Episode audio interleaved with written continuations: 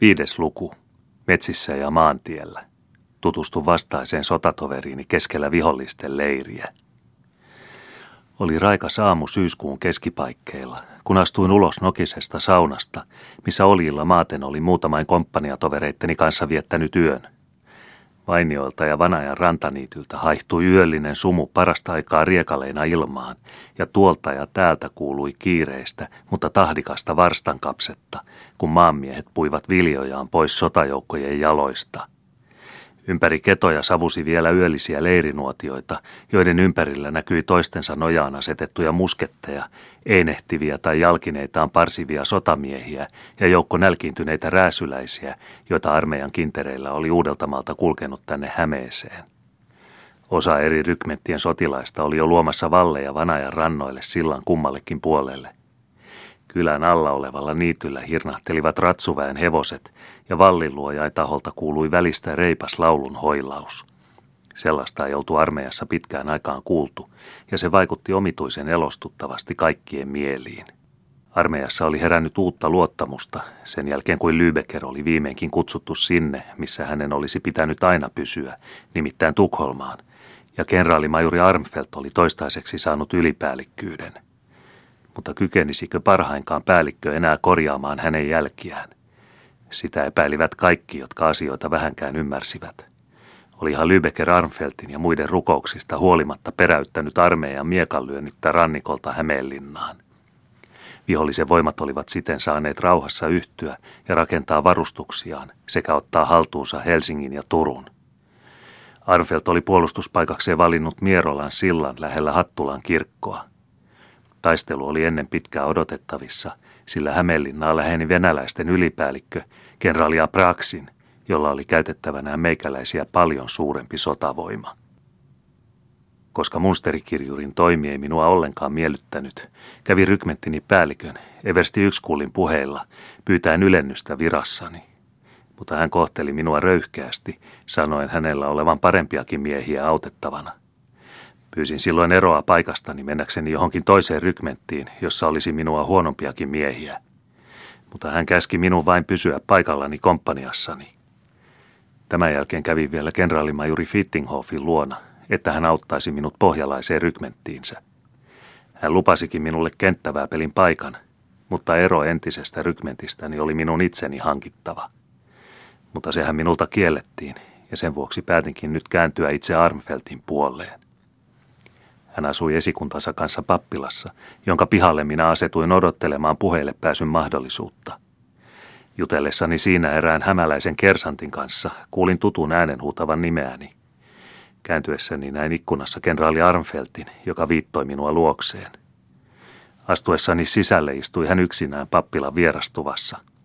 Pöydällä hänen edessään oli kartta levällään. Miekka sekä kolmikulmainen hattu olivat tuolilla hänen vieressään. Muutama päivä sitten olivat vihollisten etujoukot Nurmijärvellä, lausui hän karttaa silmäillen. Mutta varmaankin he ovat jo liikkeessä Hämeenlinnaa kohti. Tarvitsisin nyt pikaisesti tietoja heidän hankkeestaan ja viimeisimmästä lukumäärästään. Oletteko valmis lähtemään heti liikkeelle? Heti paikalla, herra kenraali, mutta uskaltaisinko sitä ennen esittää pienen pyynnön, vastasin minä. Kun hän oli suopeasti nyökäyttänyt päätään, ilmaisin haluni tulla ylennetyksi munsterikirjurin virasta johonkin muuhun toimeen. Suosiollisesti lupasi hän toimittaa minulle ylennyksen heti kun palaisin tiedusteluretkeltäni. Hän oli sillä välin noussut seisomaan ja kävellyt ikkunan luo. Pappilan ohi marssi juuri komppania Hämeenläänin jalkaväkeä, joka arvatenkin oli menossa etuvartiostoon. Heitä katsellen puhui kenraali, enemmän itsekseen kuin minulle – Uusmaalaiset ovat saaneet jo jättää kotiseutunsa. Jumala yksin tietää, saavatko hämäläisetkin tehdä samoin. Ja sitten on pohjalaisten vuoro. Ja tämä kaikki yhden kelvottoman ihmisen laiminlyöntien takia. Huomattua minun vielä viipyvän oven suussa kääntyi hän puoleeni ja sanoi. Toivon teidän täyttävän hyvin tehtävänne, kuten ennenkin. Siitä lopultakin kaikki riippuu, kuinka uskollisesti kukin täyttää velvollisuutensa.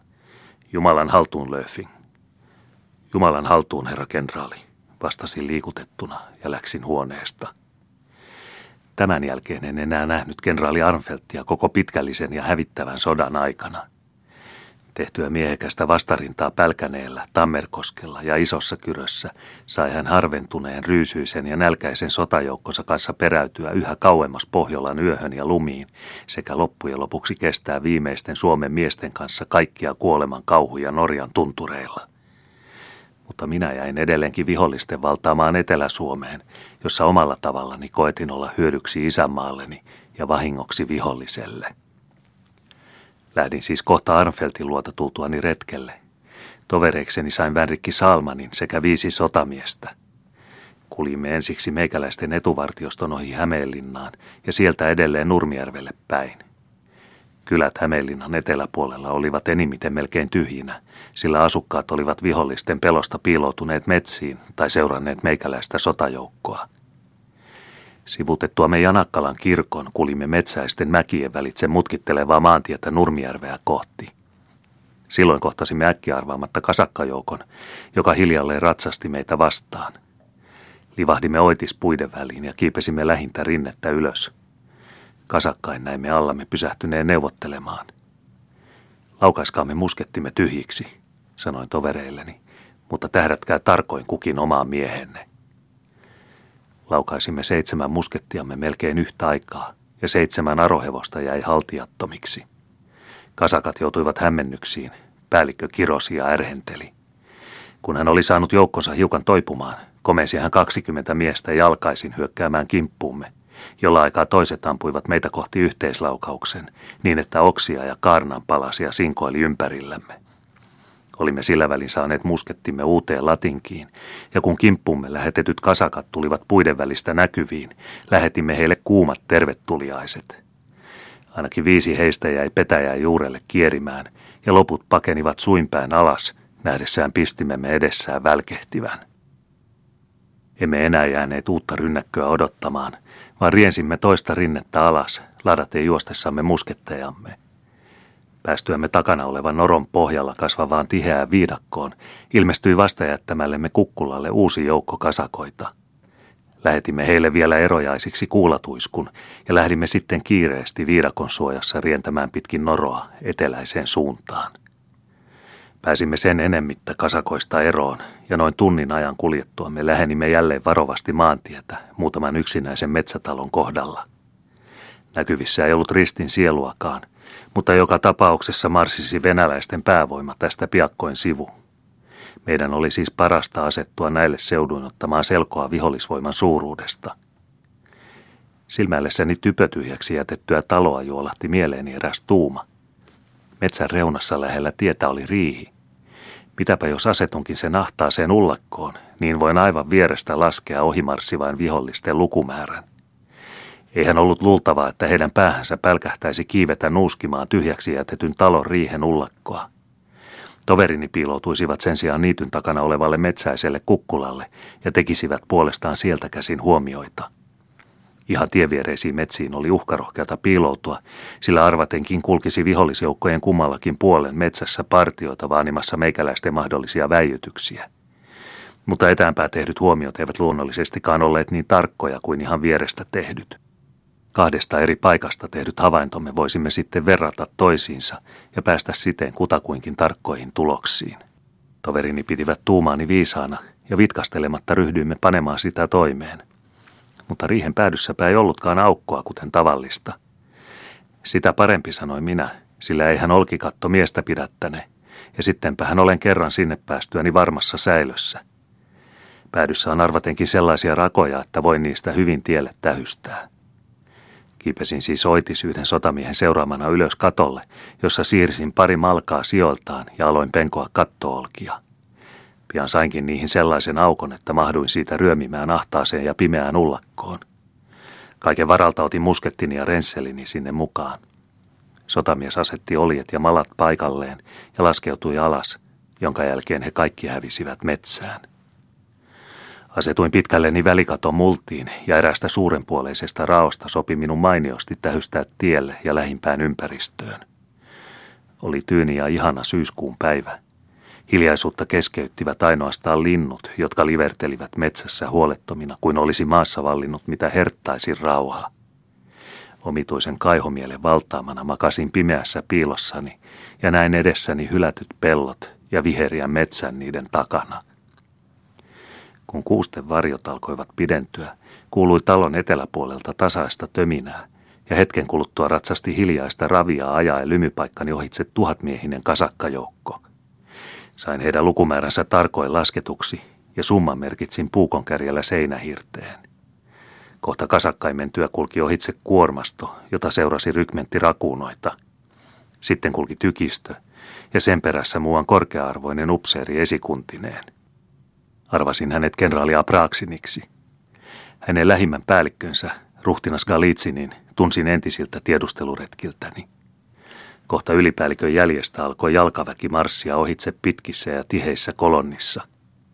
Tarkkaavaisuuteni sain jännittää äärimmilleen, ehtiäkseni saada heidän lukunsa selville, sillä he eivät kulkeneet säännöllisissä riveissä.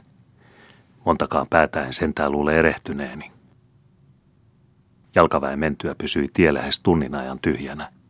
Iltakin alkoi jo hämärtää, ja minä mietin jo kömpiä piilopaikastani ulos, kun jälleen alkoi eteläpuolelta kuulua töminää, ja esiin ratsasti kokonainen rakuna rykmentti. Se oli nähtävästi vihollisarmeijan jälkijoukko, ja pysähtyi talon luo, aikoen arvattavasti yöpyä tähän. Sain siis koreasti jäädä lymypaikkaani odottamaan yötä tai pahimmassa tapauksessa huomispäivää. Mitään hätää minulla ei kuitenkaan ollut, sillä Rensselissäni oli leipää ja palanen suolattua lihaa, ja nukkua kellettää saatoin kattomullassa vallan hyvin. Rakunat laittautuivatkin aivan oikein leiriin. Hevosensa he liekasivat kedoille ympäri taloa, virittelivät nuotioita ja alkoivat aterioida. Mua nuotioista oli aivan riihen lähistöllä, ja minun oli mukava seurata elämää sen ympärillä. Syötyään hakivat he riihen seinustalla olevasta kasasta olkia, joita levittivät alleen, ja alkoivat sitten, toiset loikoen tarinoida, toiset parsia vaatteitaan ja jalkineitaan. Ennen yöpimeään tuloa saapui maantietä myöten vielä kymmenmiehinen rakunajoukko ja pysähtyi riiheluona olevalle nuotiolle. He tuntuivat olevan hyvin kiihdyksissään ja heidän keskellään huomasin vangin, puolittain sotamieheltä, puolittain talonpojalta näyttävän nuoren, hartiakkaan miehen, jonka kädet oli lujasti sidottu selän taakse. Rakunat tyrkkivät ja lyödä läimäyttelivät häntä ehtimiseen, ja hänen kasvonsa olivat hyytyneen veren tahraamat. Nähtävästi olivat rakunat olleet partioretkellä ja joutuneet kahakkaan meikäläisten kanssa. Lisättyään puita nuotioon asettuivat rakunat makulle. Yöverhosi lähimmät ympäristöt vaippaansa ja riihen metsänpuoleinen laitakin jäi kokonaan pimentoon. Ensin ajoin viettää koko yön piilossani ja vasta vihollisen mentyä ryömiä sieltä esiin. Mutta nyt tulikin minulle vastustamaton halu yrittää heti, kun rakunat näyttäisivät uneen vaipuneen, sekä koettaa samalla pelastaa vangittu maanmieheni. Yritys oli tosin sangen uhkarohkea, mutta sellaisethan minua juuri enimmin vetivätkin puoleensa – Ennen yölevolle asettumistaan olivat rakuunat sitoneet lujasti myöskin vankinsa jalat, ja makasi hän nyt heidän keskellään päin nuotioon. Rakunat olivat itse kärjytyneet viittoihinsa, mutta vanki virui kyljellään ilman mitään suojaa yökylmyyttä vastaan. Jonkin hetken kuluttua alkoi nuotiolta kuulua kuorsauksia. Jalkeella ei näkynyt ketään, sillä vartijat olivat etäämpänä pimennossa – Oliko heistä yhtään asetettu riihen ja metsän väliin, siitä oli minun ensiksi päästävä selvyyteen. Aloin siis mitä suurinta varovaisuutta noudattaen kaivautua kattoolkien läpi. Onneksi muutamia hevosia syödä roskutteli ihan riihen seinustalla, joten se hämmensi olkien kahinaa, mitä oli mahdoton kokonaan välttää, varsinkin tunkeutuessani aukosta katolle. Kun vihdoinkin kyyrötin metsänpuoleisella katonpuoliskolla, kuului talosta päin askelia – Kurkistin varovasti harjan yli ja näin nuotiolle pysähtyneen erään upseerin, joka arvatenkin kierteli yövartiota tarkastamassa. Ja aivan oikein, hän kiersikin riihen taakse ja lausui jonkin sanan, mihin toinen miehen ääni antoi yhtä lyhyen vastauksen. Sen jälkeen jatkoi upseeri matkaansa ja hänen askelensa hupenivat pimeyteen. Allani riihen seinustalla oli kuin olikin siis vartija. Kuinka nyt menetellä? Tosinhan olisi voinut vartijan yli loikata maahan ja hävitä saman tien metsään ennen kuin ällistynyt rakuna olisi ehtinyt edes pyssyä laukaista. mutta minä olin nyt kerta kaikkiaan saanut päähäni pelastaa vangitun maanmieheni, ja siksi minun oli päästävä vartijan huomaamatta maahan sekä sitten tehtävä hänet vaarattomaksi, voidakseni ryhtyä enempiin toimenpiteisiin. Yksi hevosista kalusi aivan takimaisen päätyseinän alla. Aloin liikutella itseäni siihen päähän kattoa.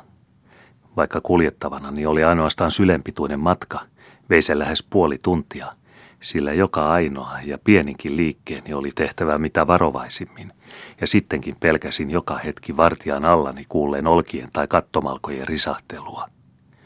Mitään elomerkkiä hän ei kuitenkaan antanut itsestään. Päästyäni siis vihdoinkin katon reunalle ja kurkistettuani räystään yli, näin allani hevosen ääriviivojen hämöttävän. Tartuin nyt muskettiani toisella kädellä perästä ja ojensin sen alaspäin, töytäten pistimen kärjellä hevosen selkää kohti. Hevonen karkasi ensin korskahtaen pystyyn ja laukkasi seinäluota pois. Mutta koska se oli jalastaan köydessä, kaatui se köyden päähän tultua nurinniskoin ja alkoi reuhtoa ylös päästäkseen. Vartija juoksi kohta sen luokse ja heikäläisiä puhuttelusanoja hoki ja ryhtyi auttamaan sitä jaloilleen. Nyt en hukannut silmänräpäystäkään, vaan hivuttausin räystäälle ja pudotin siitä itseni maahan. Hevonen teutaroi siksi tuimasti, ettei vartija saattanut putoamistani kuulla, varsinkin kun hän itsekin oli yhä äänessä. Pitäen käsissäni muskettia tanakasti pistoasennossa, asetuin odottamaan lähelle sitä nurkkaa, jonka takaa vartijan oli palattava paikalleen. Kun hevonen oli viimeinkin rauhoittunut, kuuluivat vartijan askeleet lähestyvän, ja hetkistä myöhemmin ilmestyi hänen hahmonsa riihen nurkalle. Survaisin silloin pistimeni voimaani takaa hänen rintaansa kohti. Pistin upposi polvekettaan myöten hänen ruumiiseensa, ja heikosti korahtaen vaipui hän maahan. Ajoin juuri rientää riihen toiselle, nuotion puoleiselle nurkalle, kun mieleeni välähti jotakin. Kumarruin heti alas ja riistin kaatuneelta vartijalta viitan, jonka kiskoin omille hartioilleni. Sitten ripusti vyölleni hänen sapelinsa ja ottaen päähäni hänen lakkinsa asteli varovasti nuotiolle, joka oli palannut jo hiillokselle ja valaisi ainoastaan vaisusti lähintä ympäristöä. Ketään ei näkynyt liikkeellä, eikä askeliakaan kuulunut. Rakunat ympärilläni kuorsasivat viittoihinsa kääriytyneenä. Vanki yksin näytti olevan valveilla.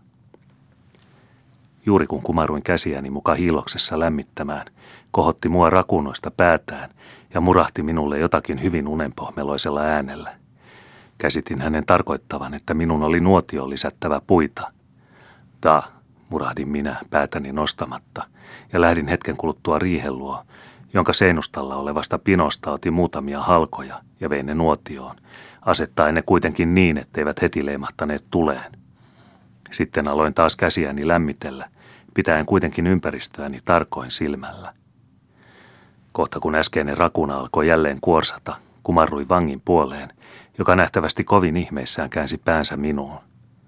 Pysykää alallanne, kunnes katkaisen siteenne, kuiskasin minä hänelle mahdollisimman hiljaa. Sitten otin hetkeäkään hukkaamatta puukkoni ja viilsin hiljaa poikki nuorat hänen käsistään ja jaloistaan. Mutta juuri kun hän oli seisaalleen kohoamassa, työnsi lähinnä makaava rakuna viitan silmiltään ja vangin nähtyään kavahti istualleen. Ennen kuin hän kuitenkaan ehti mitään virkkaa, potkaisin minä raudoitetulla saappaan korollani häntä otsaan, niin että hän ulahtaen rojahti takaisin selälleen. Joutuin toveri, kuiskasin vangille ja harppasin riihen nurkalle, josta sieppasin muskettini ja painuin sitten yhtä kyytiä metsään. Vanki juoksi ihan kantapäilläni. Nuotiolla nousi ankara meteli ja muutamia umpimähkään ammuttuja laukauksiakin kajahti. Mutta meriensimme eteenpäin, mikä säkkipimeässä metsässä suinkin saatoimme, ja olimme piankin rakuunolta turvassa. Kulimme sitten umpimähkään siihen suuntaan, missä arvelin sen kukkulan olevan, jonne toverieni oli päivällä määrä asettua.